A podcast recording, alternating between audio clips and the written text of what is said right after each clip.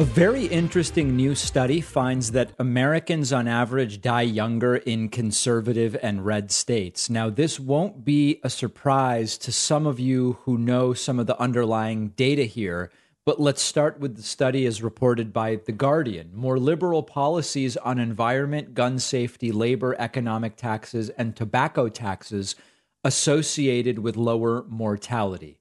The authors of the study write Simulations indicate that changing all policy domains in all states to a fully liberal orientation could have saved over 171,000 lives in 2019. Changing to a fully conservative orientation could cost more than 217,000 lives. The study was published in PLOS, PLOS 1, PLOS 1, PLOS 1. I always forget how it's pronounced, which is um, a science journal. The authors are from Syracuse, Syracuse University, Harvard, VCU, University of Washington, University of Texas at Austin, and University of Western Ontario, Canada. I have to tell you, this really isn't surprising.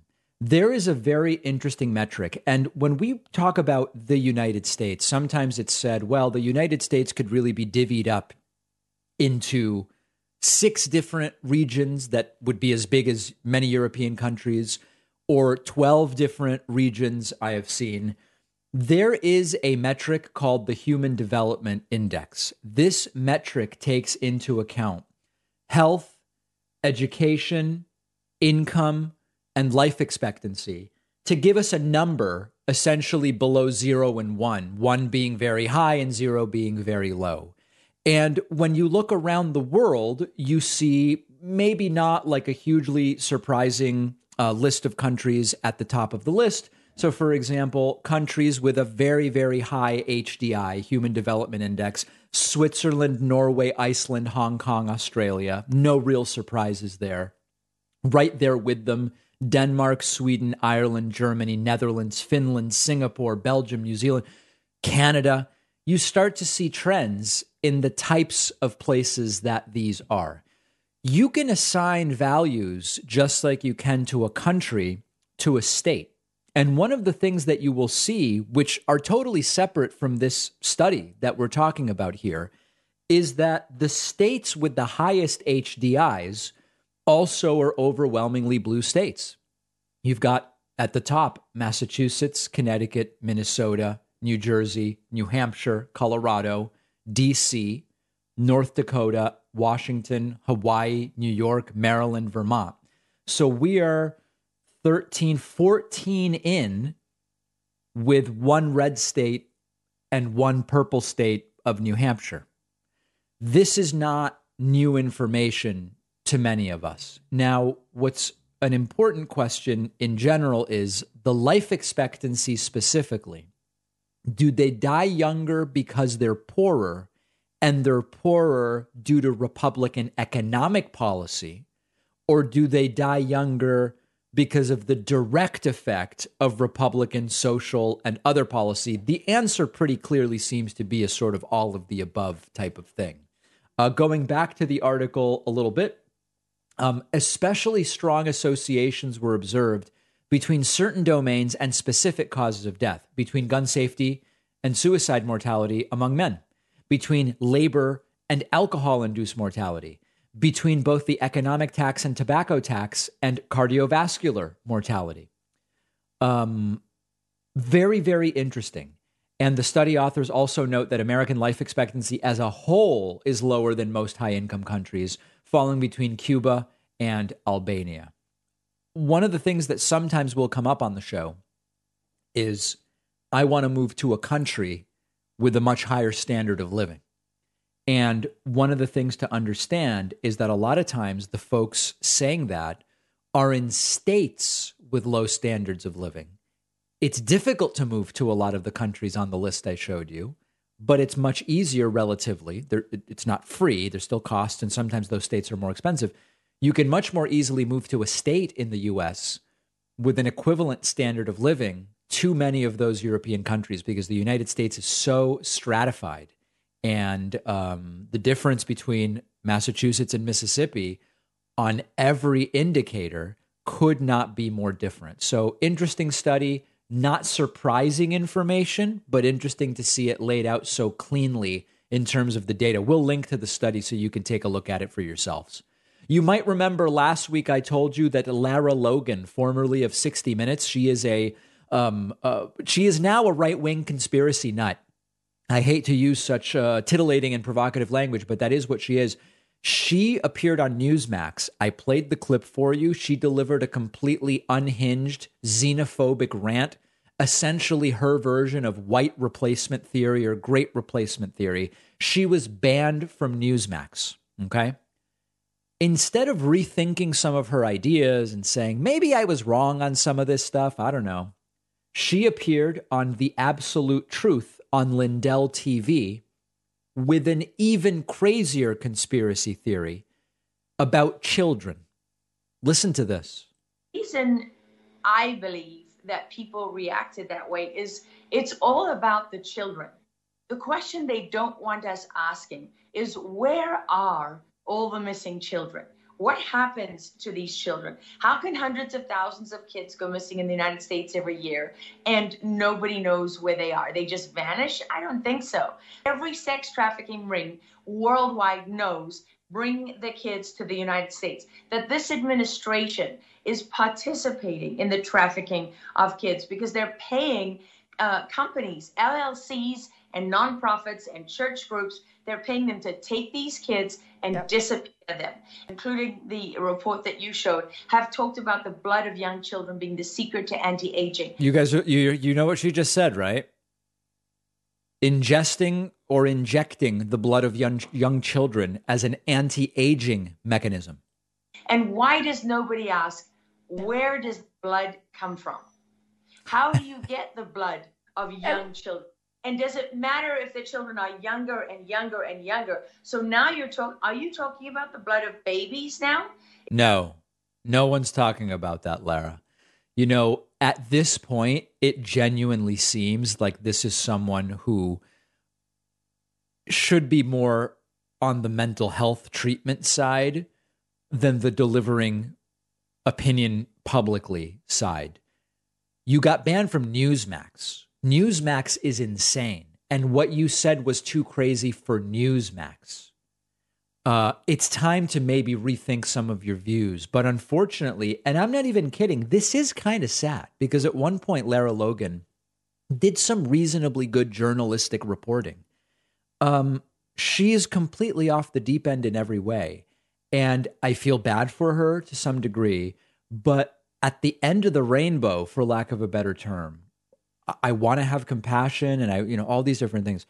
At the end of the rainbow, there are so many people in the United States so delusional and depraved that even this stuff they hear and they believe. I mean, who would have thought QAnon beliefs could invade one fifth of the Republican Party, as we learned in a recent poll? And so my instinct is empathy and, uh, you know, saying this is someone who's in, in a crisis, she needs support, etc and also extremely dangerous because of the things that she is saying, which get followers no matter how crazy they are. My friends, subscribe to the YouTube channel.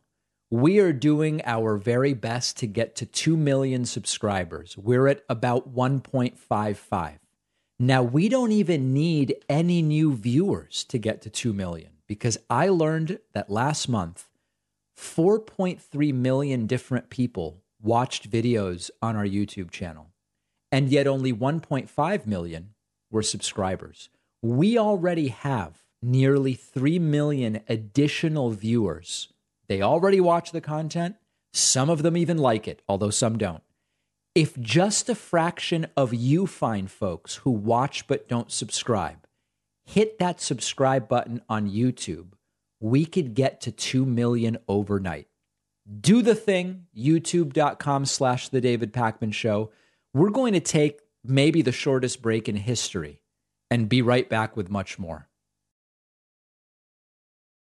I've had such trouble finding a great razor where I am not cutting myself or getting those nicks on my skin, which are so common with the cheap disposable razors. You have to meet our sponsor, Henson Shaving. Henson actually manufactures parts for the International Space Station and the Mars rover, and they are bringing that exact same precision engineering to the shaving experience. It hurts when you shave because blades extend too far and thus they wobble slightly. But with their aerospace grade CNC machines, Henson is able to make metal razors that extend just 0.0013 inches. That's less than the thickness of a human hair, which means a secure, stable blade with a vibration free shave. It also has built in channels to evacuate the hair and the cream. No more clogs, no more rubbing your thumb on the razor to get the hair out. I use Henson at home. Shaving is a great experience now. Henson wants to be the best razor, not the best razor business which means you only need to buy it once and it's awesome. Go to hensonshaving.com slash Pakman, add a razor and a 100 pack of blades to your cart, then enter the code Pakman to get the 100 blades for free. That is a three-year supply. That's H-E-N-S-O-N shaving.com slash Pakman. Use code Pakman. The link is in the podcast notes. One of our sponsors today is BetterHelp. Uh, viewers of the show, listeners know I'm a big advocate of therapy. Uh, I think it's important to make it more accessible, remove any stigma that might be associated. We all carry around different stressors, big and small. When we keep them bottled up, it can start to affect us negatively. And therapy is a safe space to get things off your chest, figure out how to work through whatever's weighing you down. If you're thinking of starting therapy, give BetterHelp a try. BetterHelp is therapy done entirely online Designed to be convenient, flexible, suited to your schedule. Fill out a brief questionnaire. You'll be matched with a licensed therapist. Switch therapists anytime at no additional charge. I'm a huge believer in talk therapy, and BetterHelp is making it more accessible to more people. You can even find a therapist who specializes in certain areas, which maybe you can't find where you are geographically. There are lots of great benefits to doing therapy online. Get it off your chest. Visit BetterHelp. Go to betterhelp.com slash Pakman Show today to get 10% off your first month. That's better, H-E-L-P dot com slash Pakman Show. The link is in the podcast notes. I want to tell you about something I use every day because it simplifies my life. I don't have hours to mathematically plan every meal or take multiple different supplements and vitamins to make sure I'm getting exactly what I want to get every single day. And the solution is our sponsor, Athletic Greens product AG1. I've been taking AG1 for over a year. It's just great. It's just one small scoop of AG1 in the morning I get 75 vitamins, minerals, probiotic, all from whole food sources. It's what I want. It's no more, it's no less, it's no extraneous stuff making wild claims. I drink it straight with water because I like the taste. You can put it in a smoothie or juice or a shake. It's just simple. AG1 is a sustainable routine because it's just one scoop in the morning, takes one minute once a day. I know I'm covered and getting what I want. I can really be sure that I am properly nourishing my body with the things I'm trying to get. That's the most important part. Athletic Greens knows I'm a vitamin D guy. I've talked about in the winter, I take vitamin D to make up for the lack of sun exposure. I take that every day as well. I've mentioned it on the show.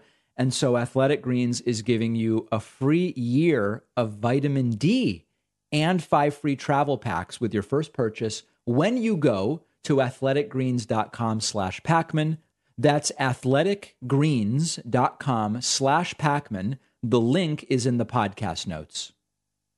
The David Pakman Show is, of, of course, a program supported by our audience. We don't have some big media company backing us. We don't have, regardless of what people email in and say, some rich guy funding the show. We're primarily funded by you, and you can sign up at joinpakman.com, get a membership, get the bonus show, get the daily commercial free audio and video feeds and the exclusive invites to the members only town halls. Get all of it. And you can use the coupon code BIGVOTING22 to get an absolutely perfect discount. Let's go to the Discord lines. Phone lines, call them what you want. Let's hear from the people in the audience. At the end of the day, the most important people to the show Uh, DavidPakman.com slash Discord is where you can find the Discord. And let's start today with Diego from Jacksonville, Florida. Diego, welcome. What's on your mind today?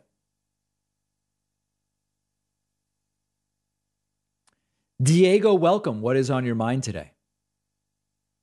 And Diego is gone. Let's go next to Paul from St. Louis. Paul from St. Louis, welcome to the program. Hi, David. Can you hear me? I can hear you fine, my friend. Beautiful. Um, so I had a quick comment about your interview with Mike Lindell. And I know we've beaten this to death already. Sure. Um, but I showed that interview to a friend of mine, and he insisted that Mike Lindell, instead of being just uh, unable to come up with his own thoughts uh, and trying to like get these numbers from uh, what was it, Minnesota, Wisconsin, um, I think, in the interview I did with him. Yeah. Yeah. So instead of um, that, he's just being dishonest. And I said, I don't know. I feel like he really is a true believer and believes what he's saying.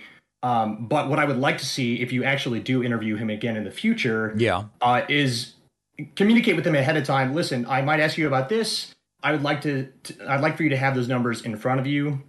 Um, so that we can actually discuss and like really drill down into what these numbers are telling us. In a practical sense, it's basically impossible. The the community so that would make sense like in a logical planet where where the communication with him and his team makes sense, but based on the way that these interviews get booked and what the communication's like, that is an impossibility. It's not an unreasonable suggestion. It, you're making a completely reasonable suggestion. It'll just never happen the way that it's it's a miracle he even ends up in front of the camera at the time roughly at the time we've agreed on. Uh, yeah, I I think that is very fair. Uh, I do think that in that interview he was the most lucid I think I've ever seen him. well, you know, I, I, I you're right in a sense, but there's a question of okay he sounds articulate and lucid, but at the same time, if he's literally just making the things up as he goes along, it's not particularly, it's not real lucidity. And if he's delusionally believing these things, that's also not really lucid. I think what you mean is he just sounded coherent. Yes, that's exactly what I mean. Right, right, right. No, I agree with you. He did sound more coherent, although the things coming out of his mouth made no sense. Uh, okay, one more quick question: Is there um, a time slot that you are booking for him, or is it his people telling you, okay, this is how much time that he has? So I was I our producer Pat handled the logistics. If I recall correctly, the interview was roughly at the normal time we proposed. So I it, I it seems to me that we kind of proposed the time and he agreed to it. Okay. Yeah, because I was wondering if there's a way to like, you know, instead of like really just let him find those numbers and just sit there until he comes up with them, you know? Yeah, I mean, you're, everything you're saying makes sense. It's just like when you're actually producing a show, it, it, things don't necessarily work out where that that's plausible. Sure. Okay. Well, that's all I had, David. All right, my friend. Thank you very much. Yeah, no, a lot of people with a lot of questions about the logistics of the uh, pillow interview and others. Um, okay, we are taking calls through Discord. Remember, if you want even a chance of getting on, your nickname has to have your name and where you're calling in from. So I see folks with nicknames or no location or, or, or you know inside jokes or whatever. You won't get called on unless you have the proper uh, delineation. Like for example, Jess from Oregon. Jess from Oregon, you were able to figure out how to correctly set up your nickname, and now you're on the show. Oh, wonderful. Um, I uh, wanted to ask you about the. Uh, have you seen uh, these environmental protests, like environmentalist protesters who have been throwing food on uh, paintings and then gluing their hand to the wall? Yes, I have. Okay, my question for you is, uh, as a you know, we're we're both pretty young people who care about the earth. Does this do anything? Is this giving um, attention to? Is this like calling attention to the right people? Is this I don't do think anything? so. Jess, I think that this is a terribly misguided form of protest. Now, one of the arguments that's made is, but listen, David, now you and Jess are talking about it. Yes, we're talking about it, but the context isn't that the attempted destruction of a Van Gogh painting has now made Jess and I start donating to end world hunger, right?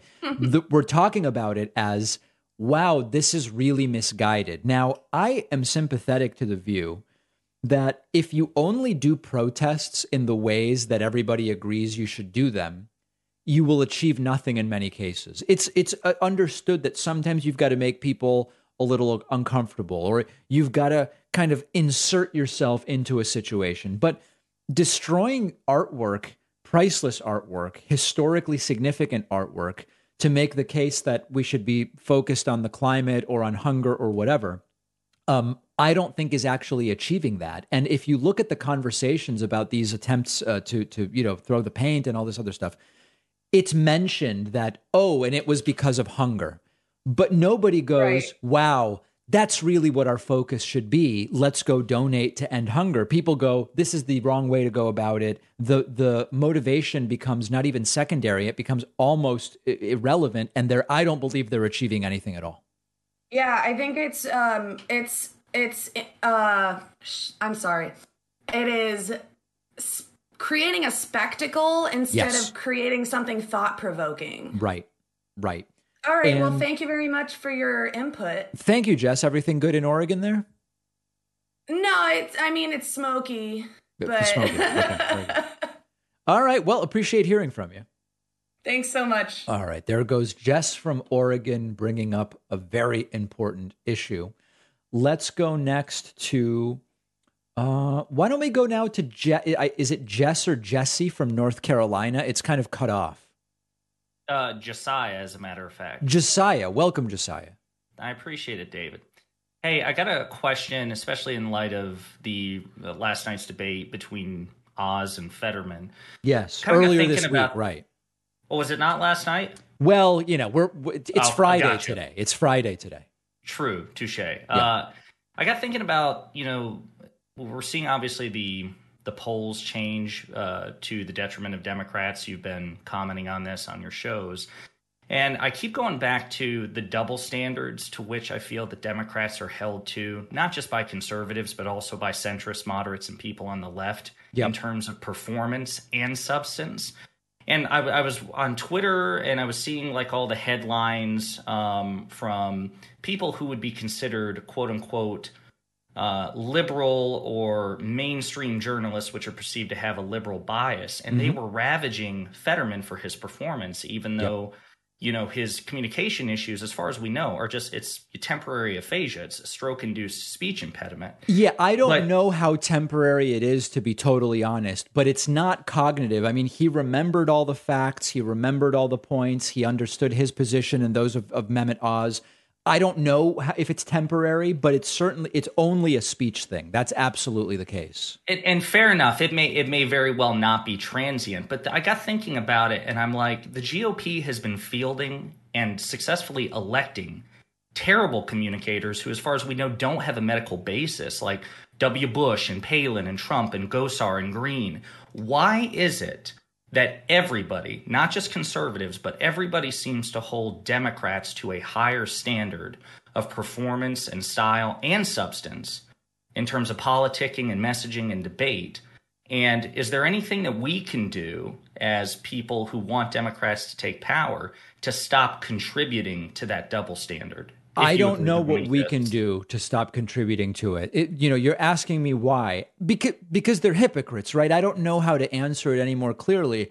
You know, Herschel Walker, as far as we know, didn't have a stroke. It's not been acknowledged that he has CTE from playing football, and he makes less sense than Fetterman, right? Fetterman right. had a speech issue, but he at least communicated policy and understands the issues and stuck to the issue that was being uh, discussed, et cetera, et cetera. They say Fetterman should have dropped out, blah, blah, blah, blah, blah. And they say any criticism of Herschel Walker is racism, for example, or something like that. Right. I, I don't know what we can do to stop them being hypocrites, but that's fundamentally what this is.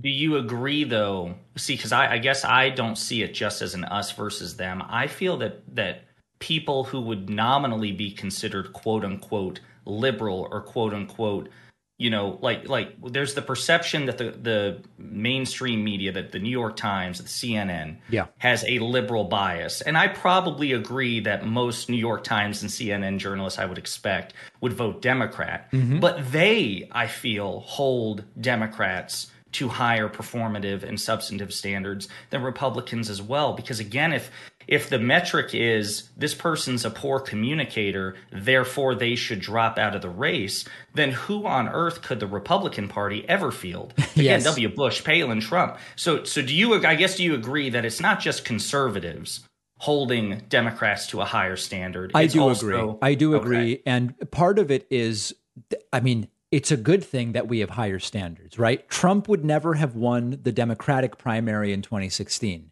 He won the Right. Republican primary because we have higher higher standards than they do, and that's a good thing in a lot of cases. It starts to become not so good if it contributes to more of these right wing lunatics getting elected. I agree. Okay. Yeah. Well, I, I appreciate it. I'm glad at least we well, there's some sort of consensus, and I appreciate your coverage on all this. Keep going. Thank you so much. Very much appreciate the call. Let's go to Dylan from Tijuana. Dylan, welcome. Buenos días, David. ¿Cómo estás? Bien, bien. ¿Y usted? Can I tell you something that drives me nuts about how Americans pronounce the name of the of the city you're in? Oh my God, me too. Yeah. They say, "Oh, you know, I went from San Diego to Tijuana." And I'm like, where, No. first of no, all, no. where cringe, are- cringe, cringe. where are you getting some of these additional syllables? It doesn't make any sense. Tia, like the word for aunt. Um, it's Tijuana. That's it, guys. Please. Yeah, I know. All right, Dylan, go ahead, please. I'm sorry. My uh, my question for you is, uh, how screwed do you think uh, do you think people are in the Colorado River Basin, like L.A., Las Vegas, Phoenix, San Diego, Tijuana, for water scarcity in the future? Oh, uh, listen. Here's the thing about it. I don't want to. Okay, let's see. How can I how can I back this up? One of the things that sometimes happens in any kind of climate change discussion is people will start to say, "Hey, listen, I agree there's a problem. I agree if nothing changes, it'll be a disaster, but I'm confident that engineering and ingenuity will figure out a solution before it really becomes a problem." And I think that that's very, very dangerous thinking because we should be trying to figure things out, but we should also be changing our behavior and our consumption and all these different things. On the issue of water, I actually am more confident that science and technology is going to figure out a solution in that part of the country. But I still think that water usage and water rights, which are a really controversial thing in California and in that area, need to be kind of rethought from the ground up anyway, even though, based on what I'm reading about water technology, it's probably all going to work out okay. Although there may be irreversible changes to the fertility of certain parts of those states as climate changes and water becomes more scarce not drinking water but but uh, sort of groundwater as as the the case may be so that's that's a really complicated issue Yeah, and here in Tijuana, we've uh, it's happened a couple of times this year and several times last year where we'll have tens of thousands of people without water because they're making repairs to the to the water line, supposedly for you know better efficiency and you know better management and stuff like that. But Yeah. then I go out and drive in the streets of Tijuana, and there's just these large leaks. Just you know, roads are wet in the It- middle of a crazy. sunny day because Yeah. yeah. so uh, I, I, as a consumer in general on these climate change things, I'm tired of being blamed for my individual choices when it's the large government authorities and large industries that are really, really messing up. It's like the thing about straws, you know, and it's like, wait, hold on a second, let's back up a little bit. Or, you know, I took a seven instead of a five minute shower, but look at the almond and avocado growers and how they're, you know, using ungodly amounts of water. Yeah, no, I totally know what you mean. The, the drops in the bucket. Exactly right. Well, Yeah. I really appreciate you uh, coming down, coming down to our side of the border. And uh, if you're ever in Tijuana, hit me up. Yeah. So, like, what are the what are the best tacos in Tijuana? The tacos you're eating at the time. Oh, okay. Uh, like they're all good. They're all good. anyway, yeah, I, I, will say one thing. Uh, in Tijuana, we have uh, a slight regional variation on some uh, adobada. Adobada in Tijuana means something different from the rest of the country. Hmm. The rest of the country in the U.S. will call it al pastor, but we have our own little kind of twist, regional twist on it. So I highly recommend adobada. That's that's a fair recommendation. Have you had Americans go down and and ask about tacos? Have you heard that pronunciation before? Uh, you just like asking the cringe, don't you, David? yeah, yeah. Yeah, I've, I've heard everything. Yeah, that. yeah. No, I re- the other day a, a, friend of mine said tacos, and I was like, "What is happening?" Yeah. Anyway, all right. Well, thank you for the call. I appreciate it. Muchas gracias, David. Uh, igualmente.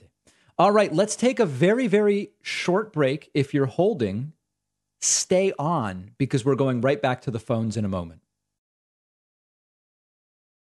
The chances that your login credentials have been leaked in a data breach are higher than you might think, but you can actually check. If you go to aura.com slash Pakman, you can try Aura for free. Our sponsor, Aura, scans the dark web for your personal information, login credentials, social security number, and sends you alerts. Sign up, and you could be shocked to see how many alerts you get. On Aura, one of our team members found his login credentials in three different data breaches. Now, of course, he changed his passwords right away. I've told you before about one of my accounts getting hacked. Scary feeling, but Aura also does so much more by automatically requesting the removal of information from data search engines, giving you fast alerts on suspicious credit inquiries. Aura has password management, malware protection for all of your devices and Aura also helps you manage what your kids can do on their devices by restricting certain apps. It's really like a Swiss Army knife of online security. And you can try Aura for free for two weeks at aura.com slash Pakman.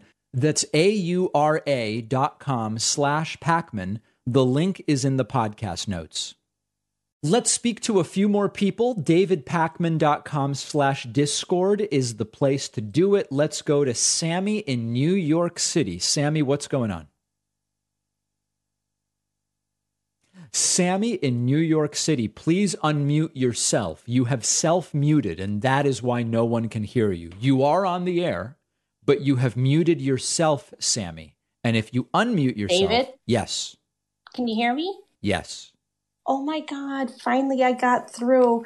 Um, David, quick question, and you might have already answered this in sure. another uh, podcast, and I love your show, by the way. Thank you. Um, if um, Mike Pence had said, it had agreed with Donald Trump and said, hey, you know what? I am going to stop the election uh, of Biden.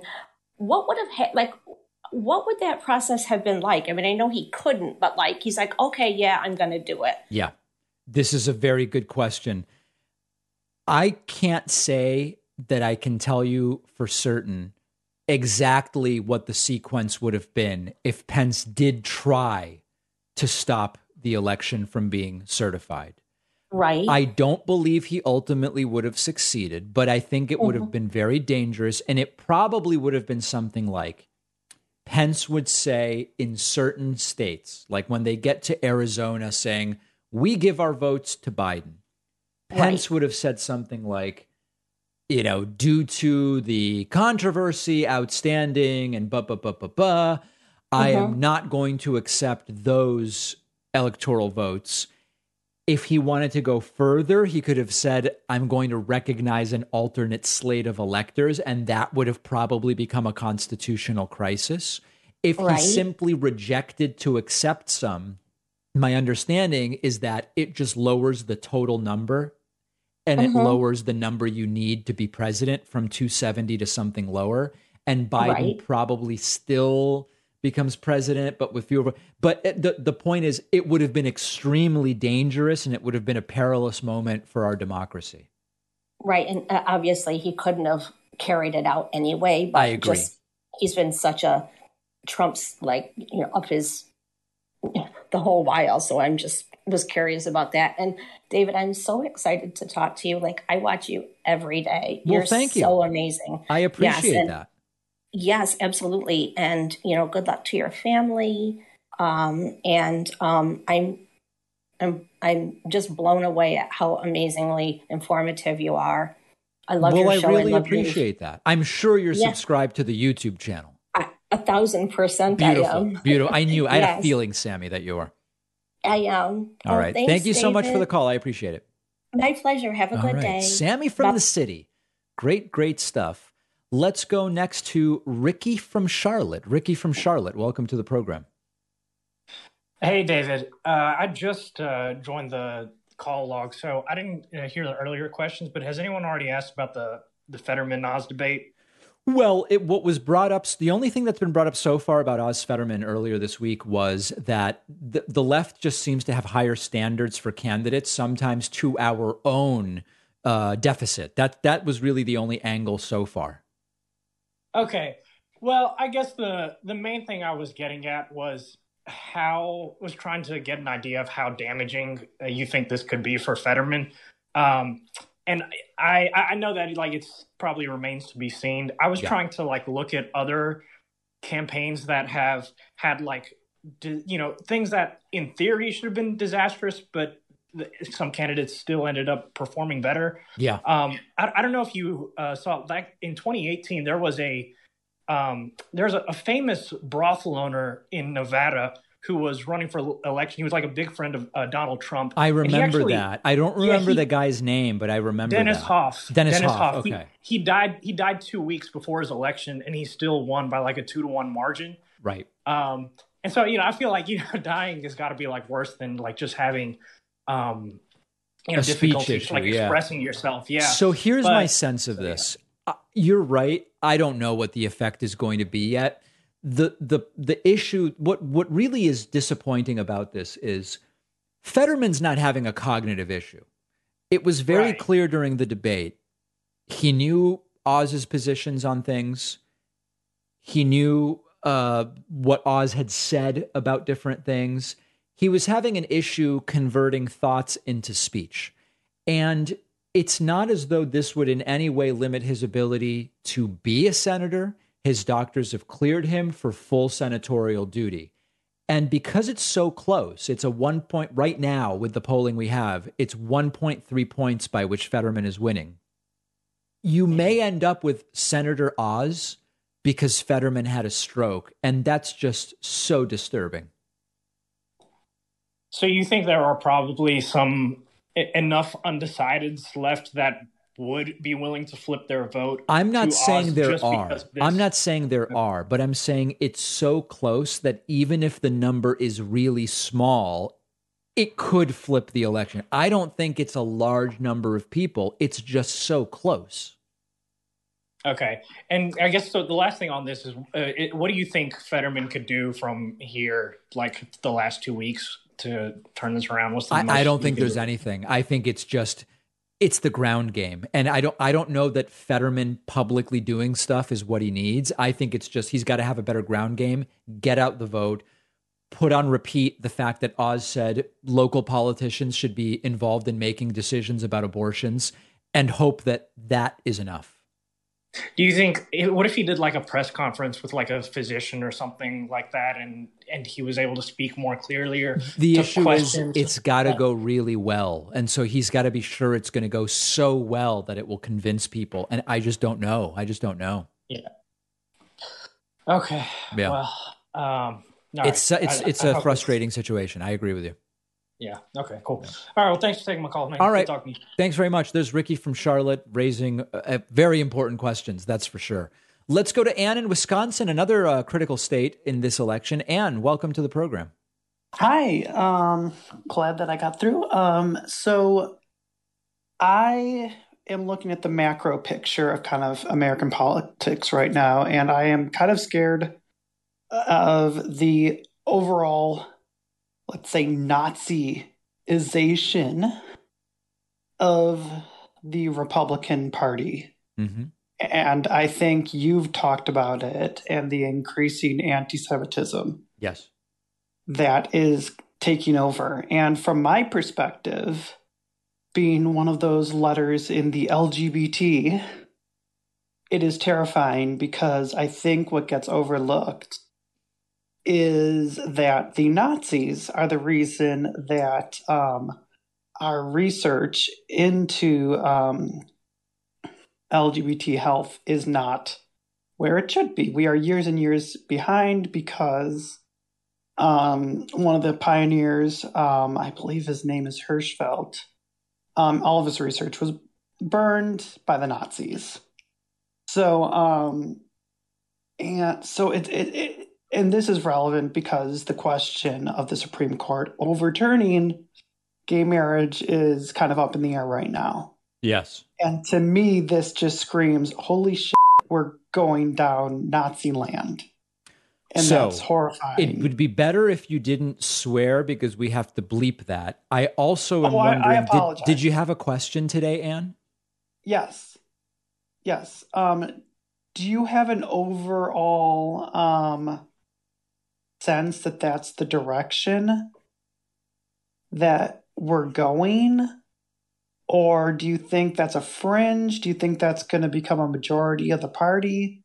Majority, I don't know, but it's been made abundantly clear that they're not stopping with their victory on Roe v. Wade. You don't have your biggest victory and then say, I'm done. I mean, okay, Michael Jordan retired at the top after three, but then he came back and he won some more. And then, you know, okay. The point is, it's they're not going to just call it quits after one of their biggest victories in decades. They've said they believe that the gay marriage decision was wrongly decided in the same way that they believe Roe v. Wade was wrongly decided. So they're coming for it. The question is, will they succeed? And I don't know the answer to that. One thing that scares me, Anne, is that if you look at recent right wing in person events, like, for example, CPAC a few months ago, the biggest applause lines were the anti LGBT um, uh, comments. And it happened with Ted Cruz on pronouns, and it happened with Trump. And so it does seem that there is a resurgence of anti LGBT sentiment within the Republican Party. Right. And my take on that, and I don't know if you agree, is that none of them care about that. It's just mass hysteria. Who doesn't care? In what sense? They The don't care about what? Republicans, they don't. I don't think they really care about the gay marriage or the the pronouns. Oh, I, They I just- think they do, but I think they care about it more broadly about what they feel it means for the direction of the country and less about Mhm. individual LGBT people. That I would agree with. Okay. Because Yeah. I think I, I I don't know. I just think are they going to use this kind of rhetoric? Because I, I I honestly think that they're going to go Nazi, just flat out. Well, I, I don't know. Let's hope that doesn't happen. But in the in the immediate, we have some very important votes coming up just two weeks from now. So I know you'll be Right. voting, Anne, and I really Yes, appreciate the I- call. Uh, all right. Thank you so much for having All me right. on. Sorry There's for the swears. No problem. There is Anne from emotional. Wisconsin. Very, very important stuff. And I appreciate that. Let's go to the state of Georgia. I hope I'm pronouncing this correctly. Is it Hannah? Is that the right pronunciation? Yeah, sorry. Hi. Um, it's uh Hannah. It's just spelled weird because my uh mom's family is from the Netherlands. Oh, okay. Um, but yeah. So sorry, I'm super nervous. I'm You're- you're doing great I'm so in far. Georgia. Like I was, uh, I wasn't born here, but I grew up here. Like even when I moved in high school, I came back here for college and to be Mhm. with my family and friends.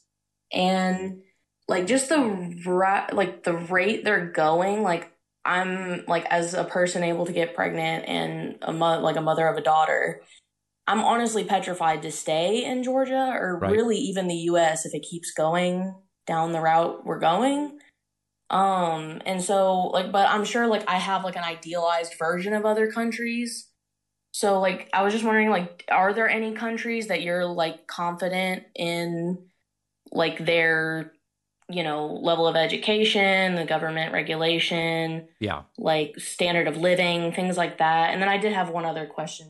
So if you have listen, time, but- here here's the thing. There's a um a metric called the Human Development Index, okay? And I hear you saying, you know, you're worried about Georgia but maybe you're worried about the entire US. I do think it's important to understand that in the US, if you search for US states ranked by HDI, you will find that at the top of the list, you have Massachusetts, Connecticut, Minnesota, New Jersey, New Hampshire, Colorado. These are states whose HDI is equivalent to that of places like Switzerland, Norway, Iceland, Hong Kong, Australia, Denmark, Sweden. And those are all very good places to be. Human Development Index is basically a uh, kind of like a blended metric that takes into account life expectancy, education, income, health, a bunch of it's like a blended metric.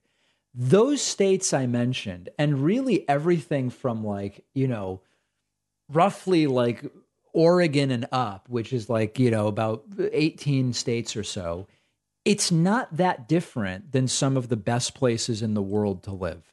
The problem is that at the bottom of the list, it gets very bad, right? And it's mostly red states. It's Mississippi, West Virginia, Alabama, Arkansas, Kentucky, Louisiana, South Carolina, Tennessee, Oklahoma. You know, you, you get the picture. Georgia's down there as well.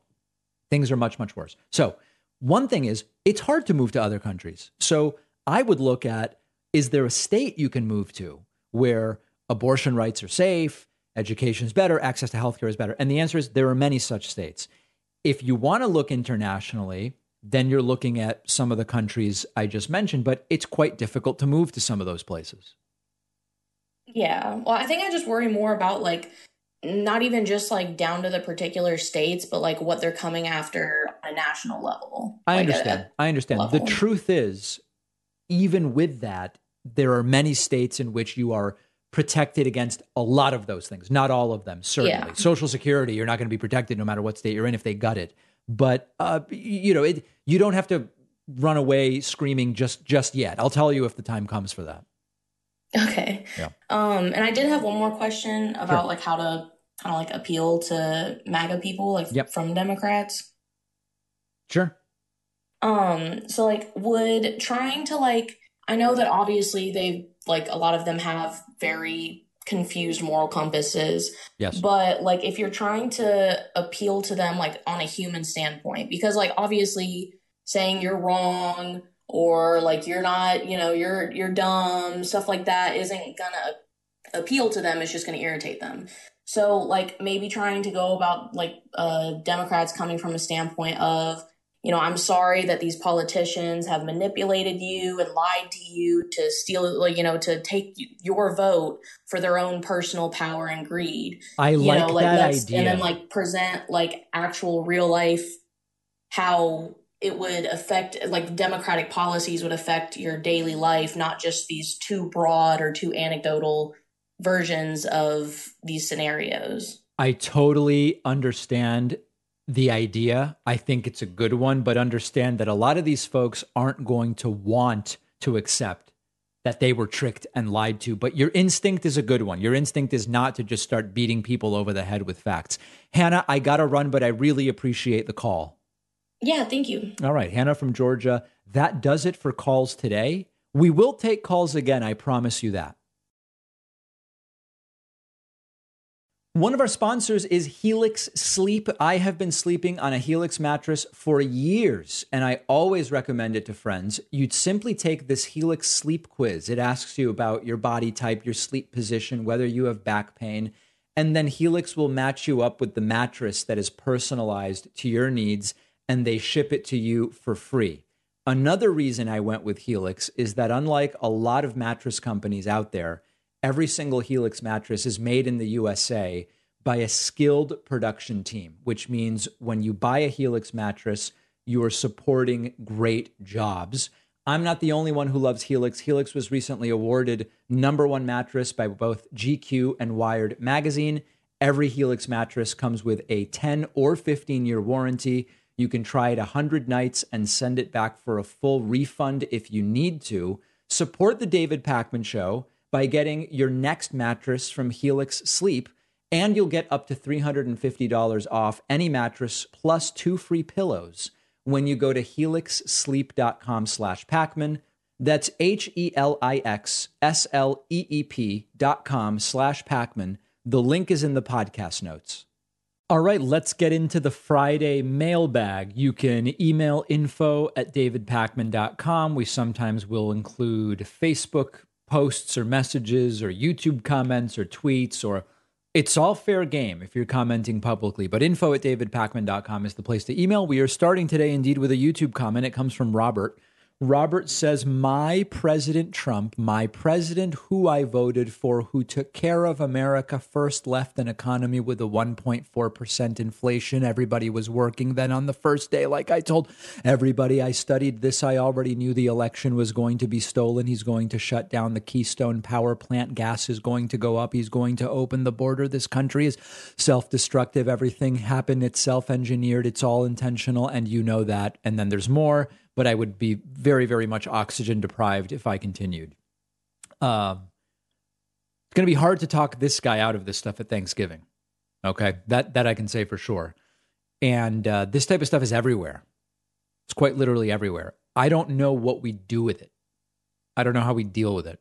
And we recently spoke to former Scientologist Mike Rinder, who said, "Oh no, no, no! Cult beliefs are they are very, very stubborn things. They are very resistant to change, I guess we would say. Uh, good luck to Robert. Uh, Dan wrote in, and uh, again, this one of the things that happens is when we do a live stream, lots of people who have no clue who I am or about our show will be watching, which is great, thanks to the algorithm. You know, new people, but many of them are shocked that I'm on the left and I don't just shut my mouth the entire show. And Dan wrote in about the Abrams DAB8, that's D A B A T E, and said, Pakman, I was trying to hear and understand the viewpoints being espoused tonight, but due to your unnecessary progressive commenting, I decided to change the channel and not even give Abrams a chance. Right. My opinions made it so that you decided that you were supporting Brian Kemp. Mm, incredible amount of power that I have. Dan goes on to say, I think that your viewpoints are poisonous and not indicative of most Americans. Not really accurate, actually.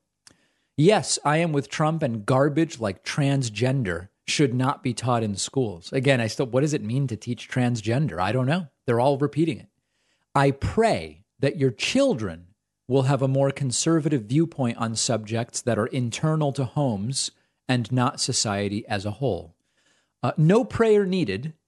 Uh, I think it is quite likely that my children will have beautiful, uh, empathetic, open minded perspectives, not very much aligned with Dan. But thank you. And yes, if you just want the debate only, there are many, many other places where you can find that.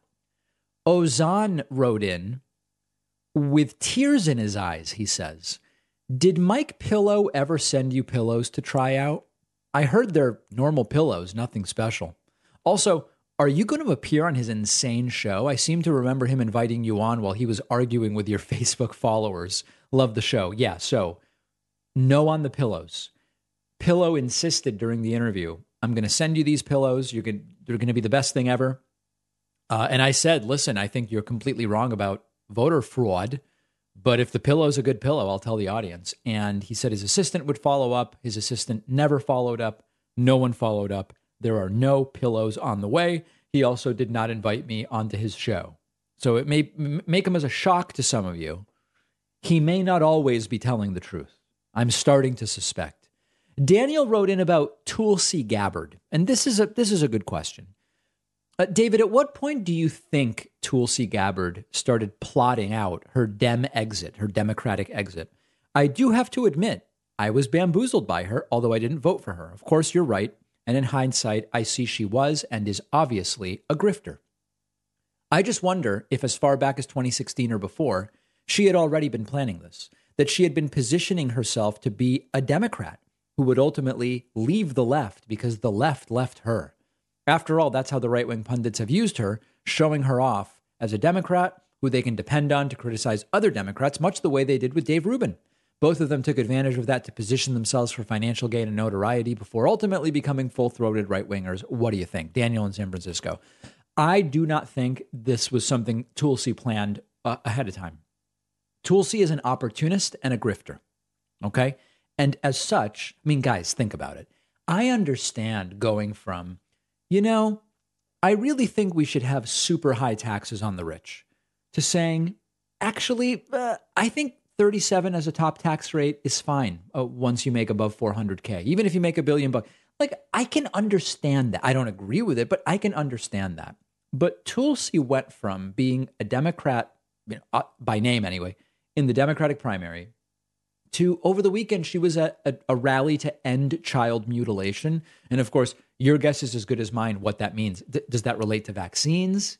Does that relate to gender affirming care for trans people. I don't I don't know what child mutilation they're referring to, but it's a whacked out event.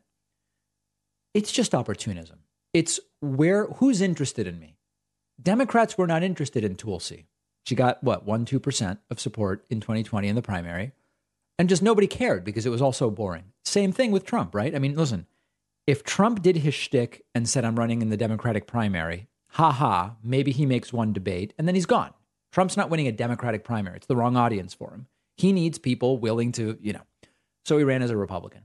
Similarly, uh, the stuff Tulsi's doing works w- way better on the right, and she's going full in. So, no, I think she did not plan this far ahead. It was just when she ran in Hawaii, the way to become a member of Congress was run as a Democrat. And I think Tulsi, if anything, probably has very flexible political views or none at all, and it's just all a grift. Bill wrote in and says, David, I have a question. Can Trump run in 2024? That is, the 22nd Amendment says no one can be president who's been elected twice. Trump won in 2016, and he claims he won 2020. Therefore, the fact he refuses to concede the 2020 election means he cannot run in 2024. Bill, of course you're making sense, but no, this isn't going to work because they've already figured it out this way. And I'll tell you, it is they are right about this. Even if you believe that the will of the people was for Trump to win, the states transmitted their electoral votes such that Biden got 270 and Biden is the president. So certainly Trump can still serve. And and I know that I get the idea, right? Trump says I ran twice, I won twice. Well, if you won twice, you can't run again. You can't serve more than two terms as president. And Trump has only served one term. So I wouldn't I wouldn't focus on that too too much. Kevin wrote in and says, Hey, uh, David, first off, I watched your recent video showing the absolute insanity of these right wing political hopefuls. How these people have gotten this far is beyond me. Second, do you think these people pronounce Kamala Harris's name as Kamala instead of Kamala because it sounds more brown, for lack of a better clarifying term? It seems to me they have a vested interest in making their opponents seem more other, regardless if they turn around and spit out melting pot disingenuity right after. Uh, thanks for your show, David. Yeah, I mean, listen, I'm not saying Republicans in their heads go, hey, you know what? If I say Kamala instead of Kamala, it sounds more black, so I'm going to do it. I'm not even necessarily saying Republicans think to themselves, I'm going to disrespect Kamala Harris by mispronouncing her complicated non white sounding name. I think it may even be operating at a subconscious level, but there is no doubt that part of the reason they can't just say Kamala or won't say Kamala is because Kamala Harris is a non white woman. Subconsciously, overtly, we could argue, I don't know, but there is no doubt that that is a factor. Mayank wrote in about the Gish Gallop and says, David, sir, you spoke about how to combat the Mike Lindell style Gish Gallop debate strategy which was super interesting. It made me wonder if you have any tips on how to learn to deploy that strategy in a debate yourself. I also wonder what happens if both parties use that strategy. Incoherence, I assume. Yeah. So as a reminder, Gish Gallop is when you you say 10, 12 different things uh, in a debate. Uh, it's impossible to follow all of them. It's just like throwing a bunch of crap at the wall, right? So, you know, during these uh, 2022 debates, we've seen the topic of, I don't even know, the southern border come up, right? and a Republican will go, uh, Joe Biden has opened the southern border and is letting people pour in to these Democrat sanctuary cities. The border was fixed under Trump, the wall was built, and we had the strongest border ever. And they're bringing in fentanyl. Actually, they like to say fentanyl. Fentanyl, the fentanyl is coming in from China and it's coming through the southern border. And now it's in Halloween candy and blah, blah, blah, blah, blah, right? And if it's not, oh, you get 30 seconds to rebut that, right? If you get 30 seconds to, to rebut that the way many of these debates are structured, you can't do it. The debates are mostly structured in a way where you can't fight the Gish Gallop. The best way to have a fighting chance when you have 30 seconds to rebut all of that stuff is to say, listen, there were so many lies there, I can't rebut them all in 30 seconds. If you give me more time, I will, but the wall wasn't built. There is no open border. The fentanyl is right. And you just go boom, boom, boom, boom, boom. He, he or she is lying to you. That's your best shot in a 30 second response format. In a more extended conversation at Thanksgiving or whatever, what I like to do is say, listen, you just mentioned 12 different things. We can't talk about 12 different things at once. We just we just can't. Are you willing to to talk about these things one at a time so we can actually figure out what's going on because I want to know what's really going on. And if you can get the other person to commit to that, um, then you have a fighting chance. But in the debate format, it's impossible because you can't do it in 30 seconds. Uh, Malcolm wrote in and said, This is why Democrats lose. Hey, David, I watched your excellent stream of the Georgia Senate debate. There was a difference of expectations. Warnock proving he should continue as U.S. Senator, Walker proving he could express coherent thought in the English language. I waited for Warnock to deliver the killing blow. He let Walker express pro life sentiments without bringing up the abortions he has paid for and let him take a stand on many issues he doesn't understand or has no answer to, from crime to healthcare to education. Why do you think mainstream Democrats can't fight Republicans on their own level?